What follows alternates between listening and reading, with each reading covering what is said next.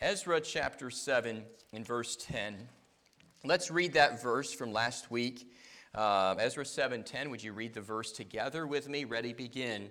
For Ezra had prepared his heart to seek the law of the Lord and to do it and to teach in Israel statutes and judgments. Last week we looked at this man Ezra and how Ezra had a well-established heart by the very word of God. And we, we saw last week that his heart was established because he planned to seek God. He set out on a plan. He was going to seek God and he made a plan to do it. He purposed in his heart to do whatever God, as he was seeking God, told him to do. And then he determined and he planned to teach. And see, because he had a well established heart, he was able to teach and lead the nation. Wouldn't it be great if our national leaders had well established hearts today? Wouldn't it be great if each of us had well established hearts around the Word of God? And I tell you, um, it is very easy to, to let our own opinions shape our direction instead of God's Word. And Ezra let his heart be directed by the very Word of God. Let's, let's now turn to our text for today, which is going to be Proverbs. Proverbs 23.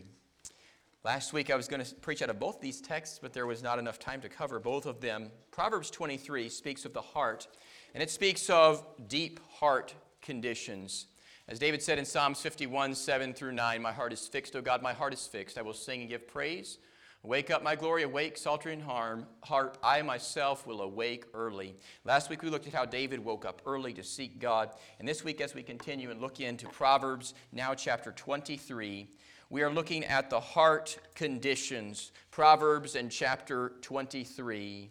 And let's look at what the Bible says, if you would, beginning in verse 7. Proverbs 23 and verse 7. A lot of mentions of the heart in this passage. The Bible says, For as he, look at this phrase and read the phrase together with me, thinketh in his heart, so is he. So the Bible says that the man is like he thinks. Eat and drink, saith he to thee, but his heart is not with thee. The morsel which thou hast eaten shalt thou vomit up, and he says, if you hang out with this person, he says, thou shalt, verse 8 says, and lose thy sweet words. Solomon says, hey, by the way, don't hang out with certain people because if you do, as they are thinking in their heart, the same way that they think, it will now become the way you think. And he's thinking a certain way that's not right. As he thinketh in his heart, so is he. And you're going to eat some of his food with him. This is talking about a ruler that is uh, a deceitful ruler. It says in verse 8, and you will lose your sweet words. It's possible to lose our sweet words because of a wrong influence. He goes on and says in verse 12, Apply thine heart unto what? Instruction, and thine ears to the words of knowledge. Parenting advice withhold not correction from the child. I'm not sure how you can misinterpret this verse. It only reads one way. For if thou beatest him with the rod, he shall not die. Thou shalt beat him with the rod and shalt deliver his soul from hell. You study any culture that has well behaved children, they live by verses 13 and 14, done right, done in love. Verse 15 My son, if thine heart be wise, my heart shall, what does he say? So, you know what, son, if you just have a wise heart, I'll be happy, even mine, he says. Yea, my reins shall rejoice when thy lips speak right things. You ever hear something or about your child or about some person and it just makes your whole stomach get upset? He's saying, Look, my stomach's going to be in order because that's what he's speaking of when he speaks of his reins shall rejoice. He's saying, When thy lips speak right things. Why, my heart and my soul, I'm not going to have digestive problems, he says, because you are doing right. Then he says in verse 17, Let not thine heart envy sinners, but be thou in the fear of the Lord all the day long. For surely there is an end, and thine expectation shall not be cut off. Hear thou, my son, and be wise, and guide thine heart in the way. We're going to study this passage. Jump down to verse 26. My son, give me thine heart. Let thine eyes observe my ways. And he says in verse 27 For a whore is a deep ditch, and a strange woman a narrow pit. Verse 33 Thine eyes shall behold strange women, and thy heart shall utter perverse things. You ever say something you say, Man, I never intended to say that? I never thought that be thinking that. The passage teaches us how to avoid getting to a place where our heart begins to speak things that are perverse. It teaches us how to avoid all this. It's a beautiful passage. Let's ask the Lord to use it in our life this morning. Father, I pray you take your word right now and just illuminate our hearts. Remove the distractions from our mind, and may we see what you see. And Lord, I pray that you would draw us into your presence and that our heart condition might be pleasing in your sight. For we pray all these things in Jesus' name. And all God's people said, Amen. Amen. This phrase, apply thine heart, in verse 12, if I could draw your attention back to verse 12, apply thine heart. It is used three times in Scripture. It's used first in uh, Proverbs 2 2, so that thou incline thine ear unto wisdom and apply thine heart to understanding. So he speaks of applying our heart. And that word apply means to enter in, to besiege, to lead in. When a army besieges a city, do they have a plan if they win? He's saying, apply your heart. In the same way that you would besiege a city to overtake it, make a plan, apply. Direct your heart in a right way. And he is saying that we must apply our heart to specific things. So he says, apply our, incline thine heart to wisdom, apply thine heart to understanding. Proverbs 22, verse 17. If you look over on your page, you'll see the verse right there. Proverbs 22, 17 also says, Bow down thine ear and hear the words of the wise and apply thine heart unto my knowledge. He says, Apply thine heart unto my knowledge. I tell you, it's a beautiful thing to have children in church, isn't it? A church without children is a dying church. All right? And mine's just teething this week. Um, don't you remember when you were teething? Okay? And uh, pray that she falls asleep quickly, okay? Um, she screamed all night last night. She needs to take a nap during church, okay? It's kind of just, now don't any of you all try that today. But she did it, and she's going, we know what she'll be doing during church. Um, he says, apply thine heart to knowledge. And he speaks of bowing down. We all bow down to something. You know, the word heart is mentioned in the Bible 830 times. 830 times. This word heart is mentioned 10% of those times, 81 times in Proverbs. Combining that with Psalms, Psalms mentions it about 120 times. So you got 200 times the word's heart is mentioned in just Psalms and Proverbs. Now, David was a man after God's own. Interesting, right? His son had a lot of wisdom about the heart, and I believe God wants us to have a wise heart as well. If you go to the Gospels and you see what Jesus said, in all of the Gospels, the word heart is only mentioned half of those times, half the times in Proverbs, 44 times. when you're reading the Bible, you see each author had a different intent. And yes, Jesus cared about the heart, and he spoke about loving God with all of our heart, which is the greatest command. But Solomon speaks about wisdom, and wisdom is directly connected to the heart. So, Proverbs, wisdom connected to the heart. David, a man who loves God, his love connected to his heart. Nothing is nothing valuable is achieved without effort. And Fritz Kreisler, the famous violinist, testified to this point when he said, Narrow is the road that leads to the life of a violinist. Hour after hour, day after day, week after week, for years, I lived with my violin. There were so many things I wanted to do that I had to leave undone. There were so many places I wanted to go that I had to miss if I was to master the violin. And the road that I traveled was narrow. It was a narrow road, and the way was hard.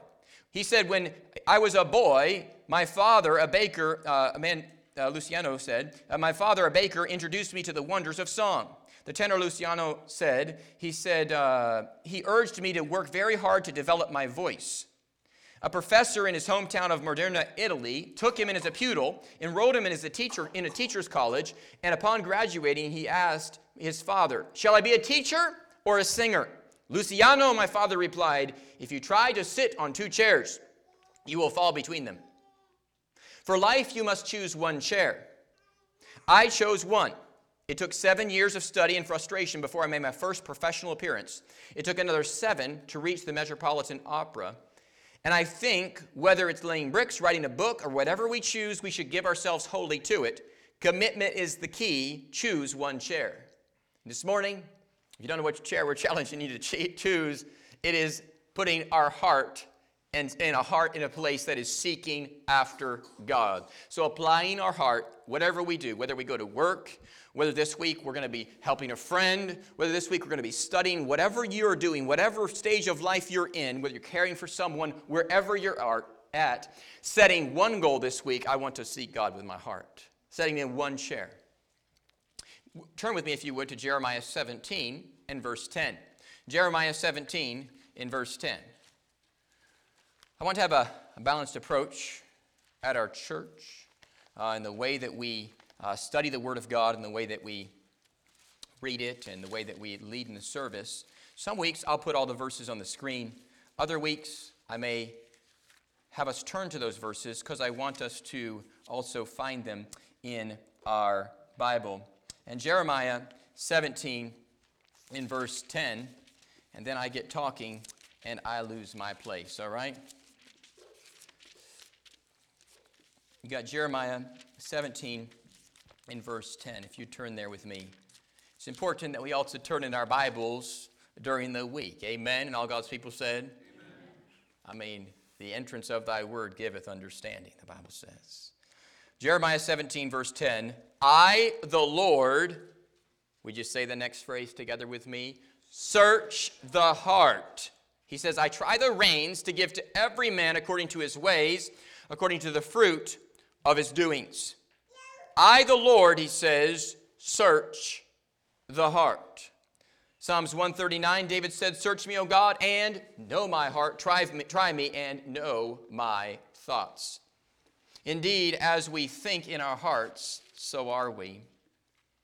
And this morning, as we look into this passage, Proverbs 23, we see the deep heart conditions. First, we see the meditations of the heart. The meditations of the heart. Look in verse 7. The Bible is speaking of this man. Let's look at how he's described. Verse 1 When thou sittest to eat with a ruler, consider diligently what is before thee, and put a knife to thy throat, if thou be a man given to appetite. Be not desirous of his dainties, for their deceitful meat. Labor not to be rich. Cease from thine own wisdom. Isn't that the American dream to labor to be rich? That's not God's plan. God's plan is to labor to serve, to labor to love, to labor to give, and to make me a wise steward to plan ahead. Wilt thou set thine eyes upon that which is not? For riches certainly make themselves wings, they fly away as an eagle toward heaven.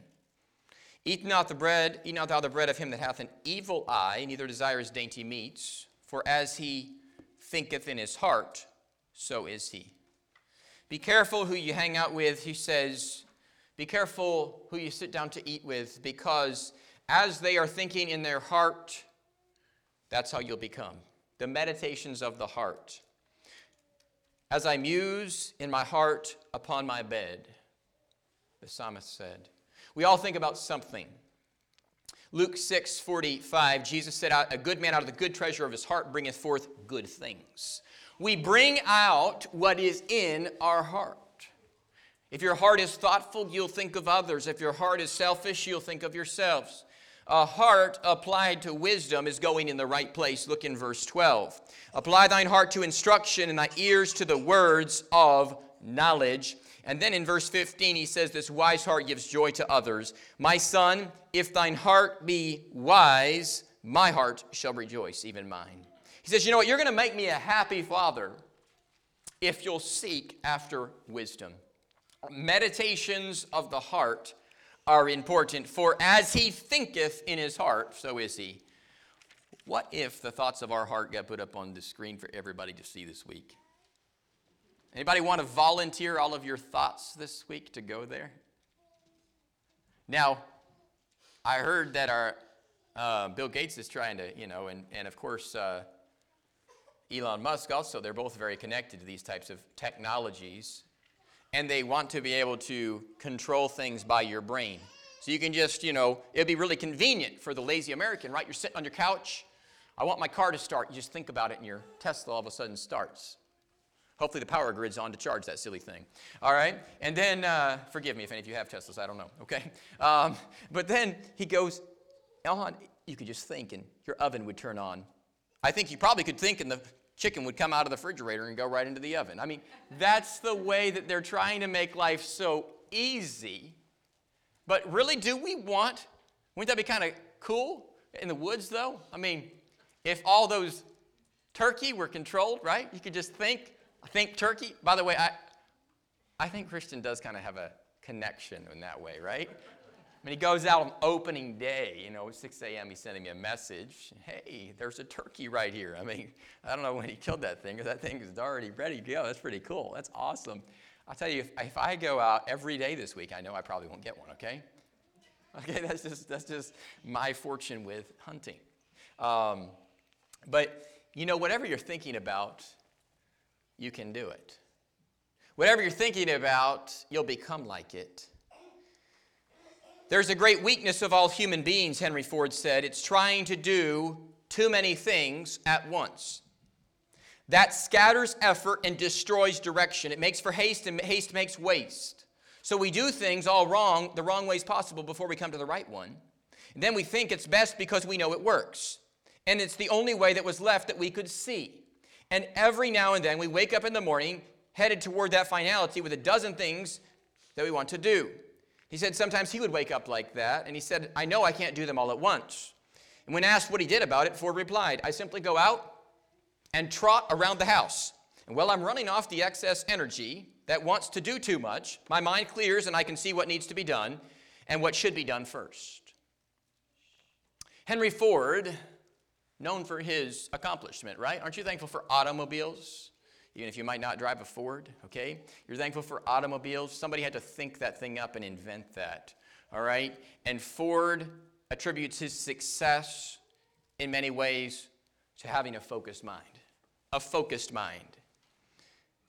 The verse, verse 17, says to not envy sinners. Look at this text. The text is all about the heart. And I think it's interesting how Solomon, when he's admonishing his son and admonishing young men who will follow behind him, he says in verse 17, Let not thine heart envy sinners. So don't be jealous of the sports people and how much they can make when you see how much they accomplish, right? I mean, those staggering numbers that you see after what they signed on and they got this bonus, and the bonus was more than you and I are going to make in 25 years if we work hard at our job, okay? You know, but that's their sign on bonus, right? And you see, wow, that's just so incredible. They're such an awesome person. Do you realize that's simply because they can just throw something stuffed with air in a certain direction or hit it or whatever, and now they are successful because of that? Okay? It, it's simply because they have perfected that. And we can, we can have, and I will tell you that some of them, yes, are God fearing, but many of them are not, right? And he says, Let not thine heart envy. Don't be envious because somebody else has something that you don't have. But he says, Instead, be thou in the fear of the Lord. How? All the day long. Verse 18 For surely there is an end, and thine expectation shall not be cut off. Verse 19, Hear thou, my son, he says, we read this a moment ago, but I'm going to go into the whole passage here. Hear thou, my son, and be wise. He says, Son, be wise. He says, Guide thine heart in the way. He's saying, Look, now, now, son, don't be envious of those sinners. Now you got to guide your heart. So you, you ought to meditate right, but now, son, we're going to we're to guide our heart. How are we going to guide our heart? The guidance of the heart. Look at what he admonishes his son to do. Verse 20 Be not among what does he say? Could you say the word together with me? Wine bibbers. among riotous eaters of flesh. Now he goes on to describe in verse 21 exactly what he said in verse 20. For the drunkard and the glutton shall come to poverty. Now, the Bible mentions both together. America has a big problem with gluttony. Do you know we not? Right? We can just upsize the fast food meal, right? We can go to McDonald's and you can just get a bigger meal. Make it a little, you want to supersize that? You want to get a bigger drink with it? Like we need that soda that's not going to digest for days in our system, but we're going to get that right because it tastes good. The American culture craves these things, right? The American culture is an unguided culture. The guidance of the heart and knowing that his son was going to struggle. By the way, when you look back through maybe older movies and you see a king, is he normally skinny? No, he's normally fat, okay? I don't know why anybody would worship Buddha. He looked like he had a lot of health problems, okay? I mean, okay, you just live. I tell you, right?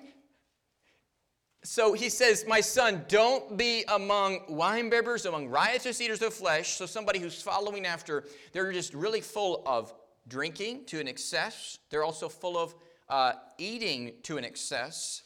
And he says, The drunkard and the glutton shall come to riches. No, what does he say? They're going to come to what? Poverty. Whenever somebody says to me, Hey, how did you get that?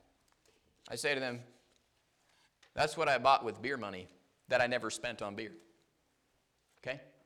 You understand, you take all that money and you add it up over years, and I, I did the math with somebody recently. I mean, the average American is spending about $2,400 on alcohol, and uh, very few would give that much to the house of God, but they'll give it to themselves for alcohol. It's amazing how people are so entrenched in this sin. Uh, he also describes the sin of gluttony. They're together in the passage. He says, look, in verse 21, he also speaks of something else, which is also a cultural sin we have to, today in America. And drowsiness shall clothe a man with rags. What does the American say? Oh, I just don't feel like going into work. I have a headache. Probably related to the other two activities described in the passage, okay?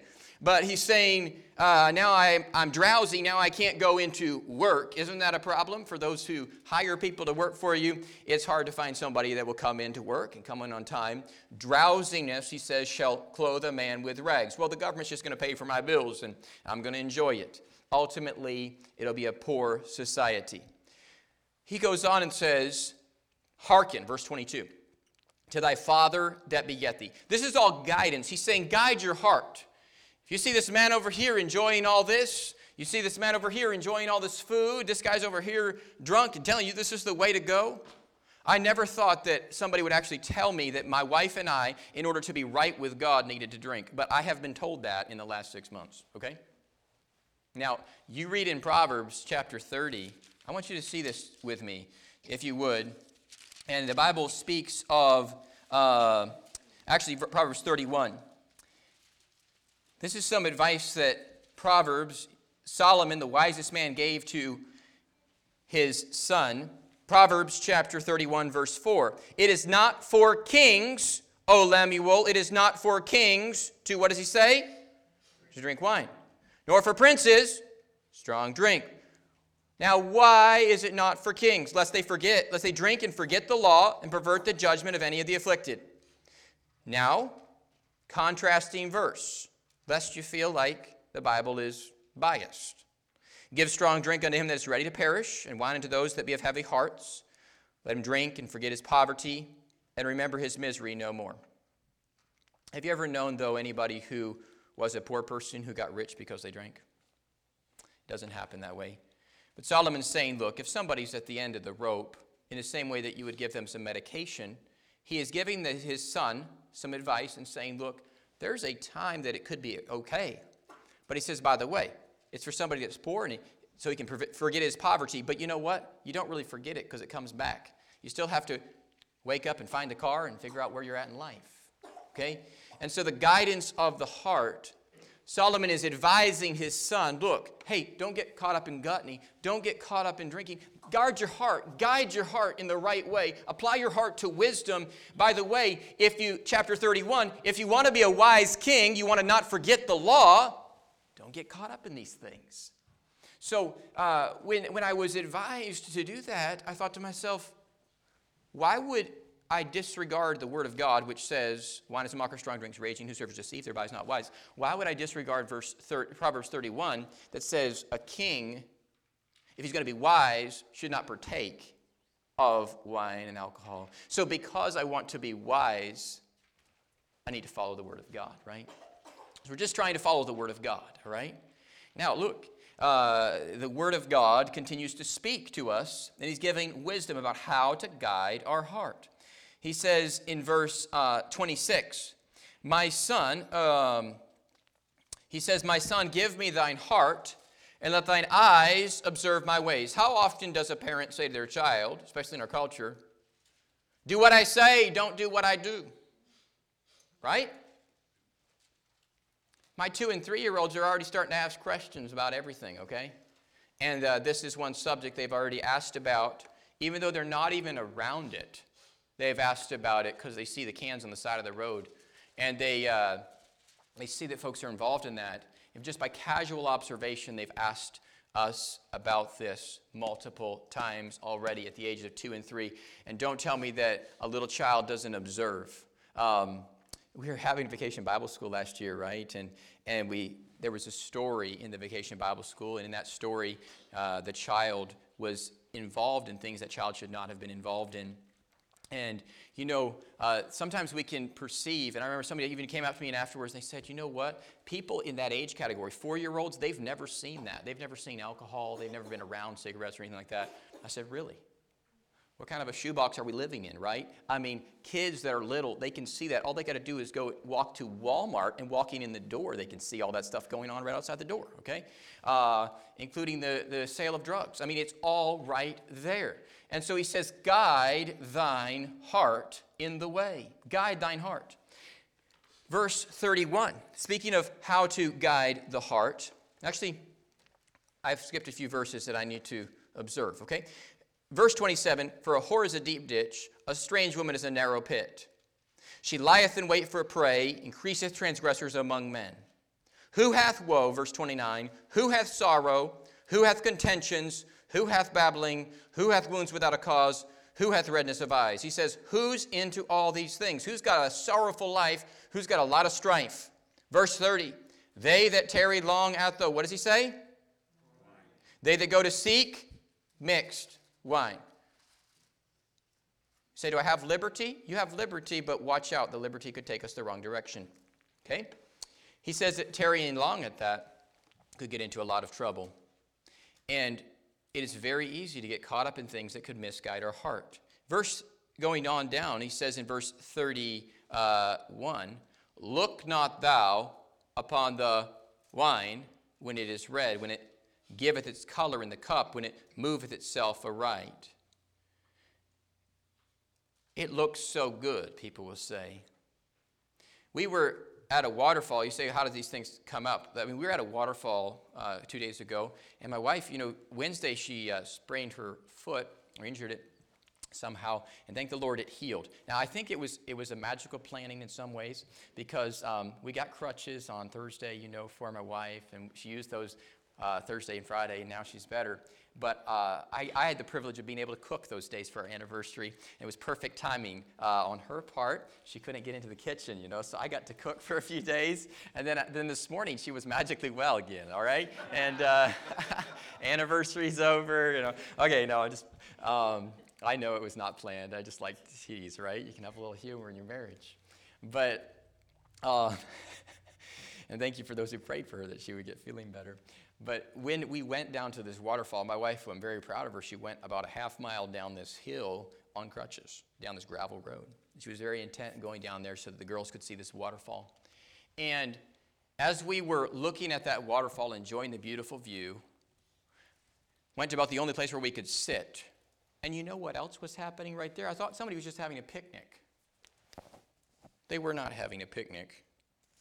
They were having a get drunk fest, okay? And they were over there just chugging it down. And my, I mean, they had every type of bottle. They didn't just have Bud Light, they had everything. They had the big bottles. And it's one lady, she drank the entire big thing. I mean, just, I don't know what it was, but it looked like it wasn't uh, weak. And, uh, okay, just saying. And there was, talk about contrasting people and contrasting culture. There was also a Jewish family that was there, all dressed in their Jewish formal attire. And they were walking down and they were, in, they were dressed uh, like they were people who worshiped God, you know? And they were down there uh, just enjoying nature, and their whole family was there, an extended family. It was clear they were distinct, they were different from everybody else, right? And by the way, God doesn't want us to be distinct. There ought to be some sort of a distinction. And we're sitting there enjoying our lunch, and my daughter looks over there, and what are they? Daddy, they're drinking that nasty juice, all right? And my wife said to me a comment which I thought was very interesting. She said, I don't know why somebody would want something that tastes so disgusting and actually enjoy it. Tastes so disgusting and actually enjoy it. It's fermented. I mean, we don't eat anything. Do you, do you eat fermented, uh, putrid meat? We throw that out, but yet it's something that's fermented. And uh, well, I don't know why somebody would enjoy that, and I don't either. But nevertheless, since the very days of Noah, it's something Noah enjoyed that got him into trouble with his son and caused sodomite things to happen. Adultery is intensified by this substance. Look in verse 31. Because he says, going down, he says, Don't look upon it. And then he says, at the last, verse 32, it biteth like a serpent and stingeth like an adder. Look, I've killed two snakes this week because I didn't want to get bit by them. You know, they were the garter snakes. I don't like I don't care for snakes. He says, at last it biteth like a serpent. I don't want my little kid to get bit by a snake. He says this substance is going to bite you. He says in verse 33, thine, now this is all about the heart. Thine eyes, because of this, he says, shall behold strange women, and thine heart shall utter perverse things. Yea, thou shalt be as he that lieth down in the midst of the sea, or as he that lieth upon the top of the mast, you realize the ship has this massive, massive mast pole sticking up there. He's saying, You're going to lay down on top of that thing, you're going to be thrashed all over the place. You're going to say, They have stricken me, shalt thou say, and I was not sick. They have beaten me, and I felt it not. When shall I awake? What does he say? I will, what does he say? Seek it yet again. He says it's a temptation to go back to this. The guidance of the heart. He says to his son, Hey, by the way, son, if you want to be wise, guide your heart. And the end result of an improperly guided heart is that our heart begins to say perverse things. Is, our, is not our culture full of this? Perverse words. Um, perverse words. The end result of an unguided heart is an unguided heart will arrive where it's headed nowhere. An unguided heart arrives where it's headed nowhere. We must guide our heart because God is considering our ways. He goes on in verse 20, chapter 24, verse 1 Be not thou envious against evil men, neither desire to be with them. For their, look at this, heart studieth destruction, and their lips talk of, mis, of, of mischief. Through wisdom is a house builded, by understanding it is established and by knowledge shall the chambers be filled with all precious and pleasant riches. So he says, look, if you follow after God's wisdom, you will have provision.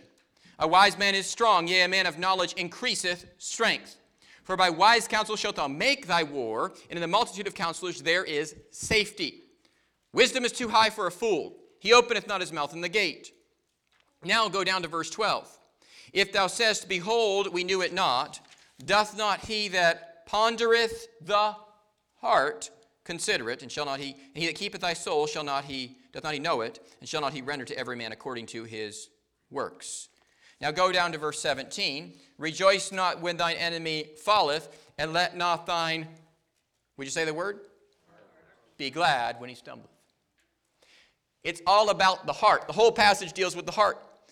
So you're trying to point out one particular thing, my friend. I think the main sin in America is, is, is gluttony and second to that would be uh, that our culture is extremely, extremely uh, drunk. And you say, how do you know that? Go to one of these businesses down here. Go to, go to the Scoonies. Ask them if they stopped selling that substance, if they would still stay in business. I'll tell you what the answer is no. Go to Price Chopper. If they stopped selling that substance, would they stay in business? The answer is probably not. Most of these businesses, what keeps them in business, even Pretorities up in Whitehall, I asked the gentleman, How you doing? How's the business going? He said, It's been great. Three things have treated me well cigarettes, beer, and lottery tickets. He said, That's how I'm in business. He said, That's how my house right over here is paid for. Everything he has is a result of those three substances, three addictions. Okay? And so he, these are just guys that are, have, have turned out well in life with finances, but they got their finances from these substances, and that is how many businesses in this community stay awake. I thought it was interesting driving up even the, the road coming up. There was a lot of historical landmarks. There was one historical church we went to, and uh, this beautiful, beautiful church. And you know, this church has been in existence since the 1700s. Beautiful, massive building. The steeple was twice as big as the, uh, as the building itself. Massive stone building. Could we see inside of it, we said. And they were, by the way, they were trying to keep the place open with a, a bake sale and some things they were doing right there. And walked inside, and the lady was so kind to show us around. And she said, Oh, you're pastor of church? She said, How many people come to your church? And she said, Wow. She said, You know, at our church, we only have maybe on a big Sunday 12 people. Maybe on a big Sunday 12 people. And she described it, and you look around, and it looked like you were entering a museum, not a church. My friend, they even had a thing on the wall that said the relics. And look, we enjoy history. It was beautiful to see the relics, but my friend, relics don't get people to heaven. The blood of Jesus Christ, his son, cleanses us from all sin. And we went to that museum, really? And they were sweet people. But my friend, being sweet doesn't get somebody to heaven. Um, they, they were enjoying a beautiful building. They got to go in and worship, and they had somebody even play. She said, We're so blessed to have somebody play the organ for us. And every week they have an organist there. Only 12 people in the service, but they have an organist, which, by the way, is a pretty cool accomplishment for a tiny church like that. But it's more about the experience, walking in and enjoying the building, than it is about worshiping God. And she described their new woman pastor they just got, and you had a list on the wall of all the pastors that church had had, many of them who had sacrificed for the gospel and now the church is heading in a completely different direction. And then you went down the road, and there was historical markers for lots of things. And you know what the predominant thing we noticed historical markers for? Tavern sites.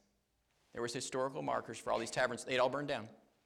And you know the, the place that was packed? Wasn't the church house, my friend. The guidance of the heart. Guidance of the heart. The story is told of Arnold Palmer. Many of you know him. He grew up in a small town in Pennsylvania, a steel manufacturing town. His dad, though, had suffered from polio and worked as a head groundskeeper at the golf course. Arnold simply learned to play golf by being on the golf course with his father. That gave him direct access to that golf course. And as you well know, he became one of the most accomplished golfers throughout history. I mean, in 2008, the guy had earned over $30 million, was worth that much, by simply one sport, golf. And he said of his, uh, when, you, when you look at his life, he went, by the way, he served in the military. He went and uh, served in the Coast Guard for three years. In those three years, he was there at Cape May, New Jersey, and guess what he built? On the base, a nine hole golf course. Now, you tell me about that, Kamari. You're going to go to college, right? You're going to go to college usually for four years. If you go out there, I hope you, by the way, I hope you enjoy the mini golf course. They did let me build it, but I was only like there for a few days. I was not there for the whole thing. I got to enjoy helping with that little project, but that was not my design. There was somebody else who was designing the whole thing, okay? You're going to get to enjoy playing on that golf course when you go to college out there. But if you go out there and you build in the massive desert, a huge golf course in three years of being there. Pretty big accomplishment, okay? This guy was so dead set and so focused. You say, how did he even get permission to do that? I don't know. I thought that was pretty cool, studying, looking up his life and studying some things about Arnold Palmer. This guy had a focused life. I mean, he's only in the military for three years, but he goes ahead and builds an entire golf course while he's there on the on the uh, on the uh, base. Is, is there more than nine holes? How many holes are there, guys? Help me out. 18. All right, builds a half a golf course. All right. Look, see, I don't play. I don't play golf. All right. Uh, I have no desire to chase a little white ball around the field. Uh, I'd rather go hike a mountain or something. But if you enjoy it, go right ahead. Um, but Arnold became a legend and was well respected because of one thing. He set his heart to perfect the sport. He said it started with a dream to play the game with unmatched perfection. How?